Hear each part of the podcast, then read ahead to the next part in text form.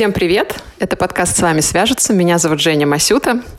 В этом подкасте мы с гостями пытаемся ответить на вопрос, как найти работу мечты в любой точке мира и не сойти с ума в процессе. Сегодня у меня в гостях Даня Гольман, соучредитель Митсва Бар и The Bigs. Даня, привет! Женя, привет! Я так рад тебя слышать, видеть и почти чувствовать через экран. Первый вопрос. Скажи, пожалуйста, как ты пришел в ресторанную индустрию? Это было случайно или это было какое-то осознанное решение, когда все дети в детстве играли в магазин, ты играл в ресторан? Слушай, э, у меня детская травма. Мой папа занимался бизнесом, и я всегда знал, что я тоже буду заниматься бизнесом, как мой папа. И когда его не стало, это, это убеждение только усилилось. Поэтому я был готов заниматься примерно любым бизнесом. Но так случайно случилось, что меня позвали делать столовую в Строгановской академии. Я подумал, почему бы и нет, это прикольно. Ну, типа столовая, классно, еда. У меня было некоторое количество денег, потому что мне осталось наследство. У Андрея, у моего партнера, у него был выход выход на ректора Строгановской академии, и у нашего третьего партнера Димы был опыт, собственно, делания столовых. И вот мы втроем сделали столовую. Это было уже 11 лет назад. Ого, круто. 11 лет назад. Это прям серьезный срок. И, собственно, с тех пор завертелось, и рестораны, можно сказать, открывались как грибы. Что было дальше? Ну ладно уж, как грибы. Ну, мы открыли эту столовую. Она просуществовала год. Потом у нас ее торжественно отжали. Какая интересная история. Ну, такое. В общем, наш партнер Дима отжал у нас столовую. Вот это было хорошее боевое крещение. После этого мы открыли свою столовую с Андреем. Думали, что мы самые крутые. Сейчас мы все сделаем сами. И столовая не поперла, мы ее продали. А после этого открыли кафе «Пюре» на Автозаводской, где ты, собственно, была и не раз, кажется.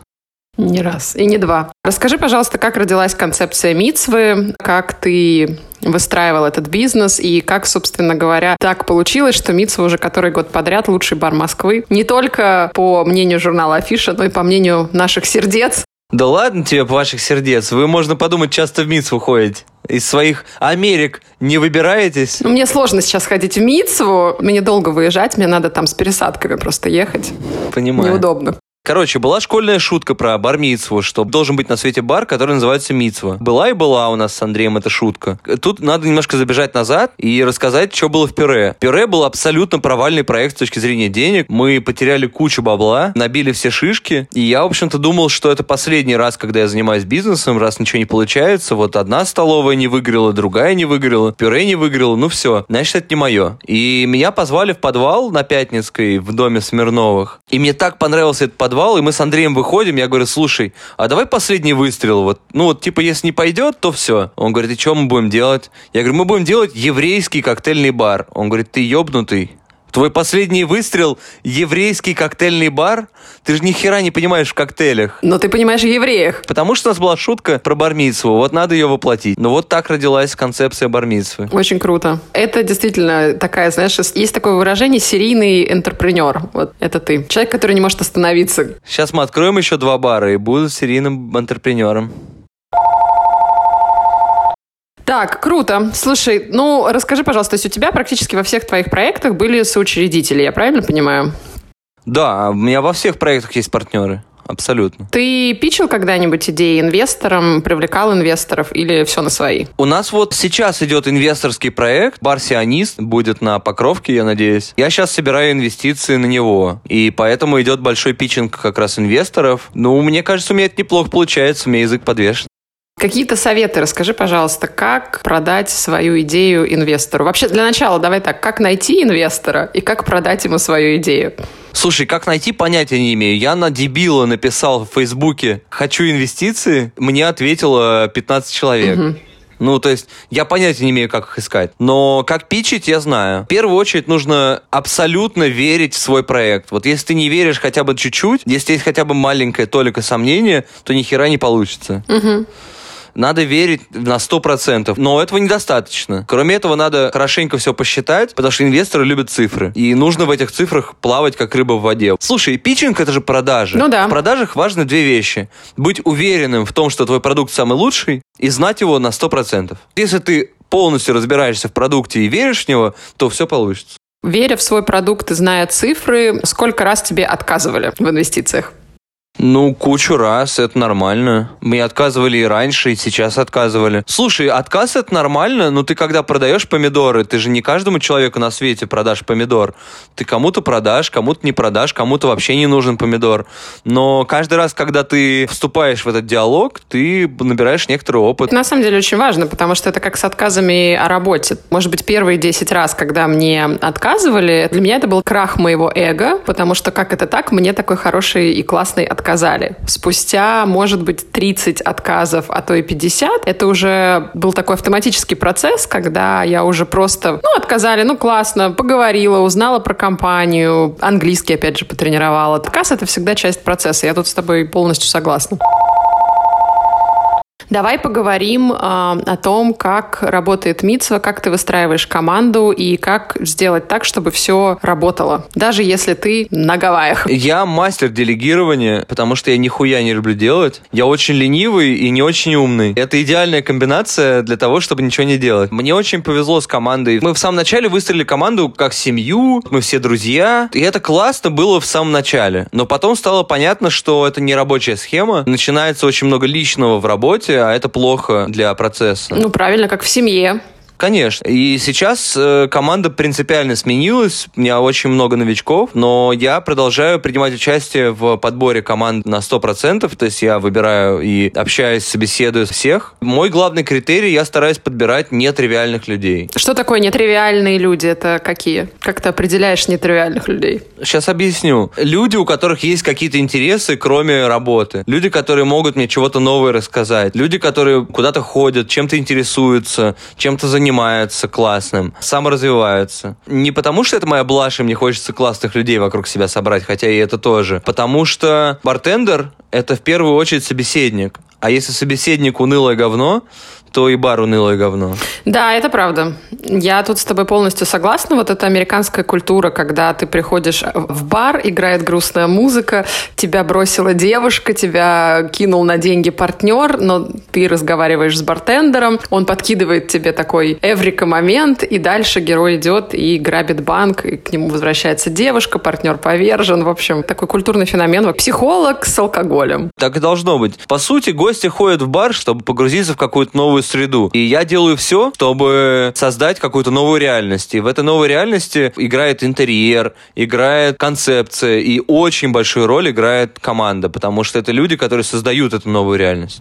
Давай немножко отмотаем назад. Тебе понравился подвал, ты решил, что будет бар -митсва. Что случилось дальше? Что было между моментом зарождения идеи и тем, как двери Митсвы открылись? Было 9 месяцев ада. Вот это самое интересное. Это был самый долгий в моей жизни ремонт. Полный кошмар кошмар, ужасающий просто. Мы переделывали и переделывали, и снова переделывали, и все равно сделали через жопу, но все равно сделали как -то. Но это был ужасный ремонт, абсолютно. Мы делали все без прораба и без проектов. То есть мы делали вот буквально по наитию. Без дизайн-проекта, без всего вообще. Это очень смелое решение. Без прораба и без дизайн-проекта делать ремонт в подвале. Ну, слабоумие и отвага – это наш девиз. Для того, чтобы заниматься бизнесом, слабоумие и отвага нужны? Или все-таки бизнес – это про цифры и про холодный расчет? Я думаю, что у каждого свой подход. Ну, то есть я встречал на своем веку разных предпринимателей. И я знаю людей, которые абсолютно про цифры, и знаю людей абсолютно авантюристов, э, готовых на все. Я где-то посередине. В «Тайне третьей планеты» там был такой рыжий капитан, угу. который все время говорил, что ну, у нас ничего не получится, ну, все очень плохо. Это я обычно. Я обычно занимаю пессимистическую позицию, что ничего никогда не получится, все будет плохо, и меня все вокруг подбадривают и говорят, да нет, все получится, да давай, да все будет классно. У меня это как-то не бьется с верой в собственный продукт. Это же внутренние сомнения. Я в первую очередь в себе сомневаюсь. Абсолютно точно во мне есть много авантюризма, потому что если бы я не был авантюрным человеком, то никакой Митсвы бы не было, конечно. Расскажи, пожалуйста, про The Bigs, как родился этот проект и как он от концепции до физического места состоялся. Мы с Костей Гевандяном были в Новом Орлеане. Пересадкой у вас дома. В Новом Орлеане. Он меня водил по всяким джазовым местам. Мы, конечно же, страшно напились. И я ему говорю, Костя, тебе 40 лет, а ты все играешь по всяким подвалам, а он музыкант очень крутой. Ты играешь по всяким непонятным местам. Тебе надо открыть бар, где ты будешь хедлайнером, где ты будешь лицом заведения. Я умею делать бары, ты умеешь делать музыку. Джаз это круто. Давай сделаем проект. Ну и на этом все закончилось, собственно. Ну, типичный пьяный разговор. Потом мы вернулись в Москву. Еще через несколько месяцев меня позвали посмотреть помещение на Патриарших. И мне оно очень понравилось, но у меня не было идей, что в нем сделать. Я вернулся домой, и мне Соня, моя жена, говорит, слушай, у тебя же была классная идея открыть американский бар с джазом. Давай. И я такой, точно. Вот оно. Позвонил Костя, и вот мы открыли его. Но там уже был проект, прораб. Да, да, нет, там все было по-человечески, конечно. Ну и сейчас мы бары открываем тоже уже с проектами, с э, дизайнерами, с прорабами. Ну хорошо, видишь опыт. Давай поговорим немножко в общих чертах о предпринимательстве и о предпринимателях. Какими качествами должен обладать человек, который хочет преуспеть в бизнесе, на твой взгляд? Довольно сложный вопрос. Проницательностью, в том смысле, что человек должен понимать, кто с ним разговаривает, уметь разговаривать на языке собеседника. Авантюризмом, наверное, все-таки. Визионерством в том смысле, что человек должен уметь визуализировать то, что он делает. То есть я вижу свои проекты до того, как они реализованы и полностью понимаю, как все должно выглядеть. И дальше другие люди уже реализуют его. А какие качества, на твой взгляд, мешают людям преуспеть в бизнесе? Ведь на самом деле идей-то хороших в воздухе витает очень много, и есть очень много людей, у которых есть эти классные идеи. Но вот почему-то так получается, что не все взлетают, или кто-то пробует, обжигается и не возвращается. Скромность дико мешает. Я на самом деле довольно скромный человек, я все время борюсь с собой. Постоянно себя качиваю на общение. Страх рисковать, страх меня меняться, потому что бизнес это про перемены. Нужно всегда быть готовым к переменам. К тому, что твоя модель сегодня работающая, завтра работать не будет. И тебе нужно придумывать новое. Глупость мешает. Глупые люди очень часто ломятся в бизнес и прогорают на этом. Следующим указом мы отменим всех глупых людей. А, да? Поэтому будет немножко полегче. Хорошо. А у меня в подкасте очень многие гости озвучивали идею о том, что в любой сфере очень важно быть то, что называется в Америке agile, когда ты постоянно смотришь, что происходит вокруг, впитываешь это, адаптируешь и меняешься. Потому что 20 лет назад был другой бизнес, было все другое. 5 лет назад было все другое. Год назад жизнь была другая. Вот именно, что уж там 20 лет. Каждый э, год э, жизнь вообще меняется. Другие компании, другие правила игры, и поэтому очень-очень важно не быть зажатым, быть открытым ко всему и впитывать все, что вокруг тебя происходит. Это очень важно. И не только для бизнеса, вообще для любой сферы. И это такая мысль, которая тонкой нити проходит через вообще все выпуски подкаста. Не бойтесь меняться, не бойтесь впитывать новое. Всегда ищите что-то новое в себе, в людях. Да не, абсолютно так и есть. Надо быть готовым к переменам, блин, перемены всегда к лучшему. Мы становимся лучше. Абсолютно. Даже если в начале не кажется, что они к лучшему, перемены все равно всегда к лучшему. Да, да. Давай вернемся в историю про отжатую столовую. Как ты думаешь, в России люди, которые идут в бизнес? Давай поговорим про Москву. В Москве сейчас все еще бизнес делается по законам 90-х или уже как-то меняется климат, меняется бизнес, экология? Сильно меняется, к лучшему меняется. Предпринимательская среда стала гораздо дружелюбнее, и это прекрасно. К сожалению, государство не успевает за предпринимателями. Предприниматели гораздо более западные, современные, прекрасные, и люди, с которыми я встречаюсь по работе, какие-то совершенно прекрасные, удивительные, каждый занимается своим и продвигает какую-то свою идею, идеологию. Среда становится очень комфортной для существования. Ты знаешь, мне кажется, государство везде не успевает за тем, как меняется общество, потому что государство это что? Это бюрократический аппарат. Бюрократический аппарат меньше всего хочет, чтобы что-то поменялось, потому что для того, чтобы что-то поменялось, нужно подать запрос, написать 50 тысяч бумажек и так далее, и так далее. Точно так же, как и в США, я знаю, что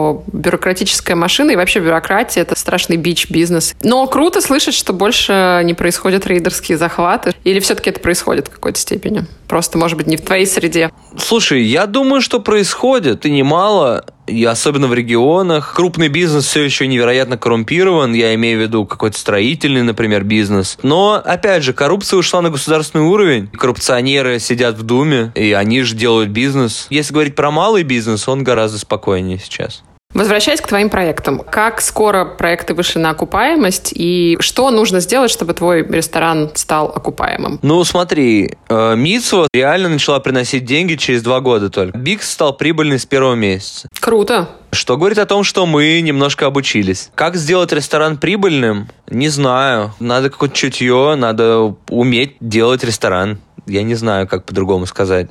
Но это как, типа, как правильно кататься на велосипеде? Ну, садишься и катаешься. Ну, как минимум, не выезжать на проезжую часть. Ну, безусловно, да, есть некоторые законы, по которым все это живет, и есть вещи, которые делать не надо. Рынок огромный, есть огромная зона для новых подходов, каких-то индивидуальных решений. Нету унифицированного какого-то подхода, типа делай вот так и заработай денег. Это так не работает. У каждого свой путь. Ну да, если бы была формула, кто-то бы написал ее и озолотился. Возможно.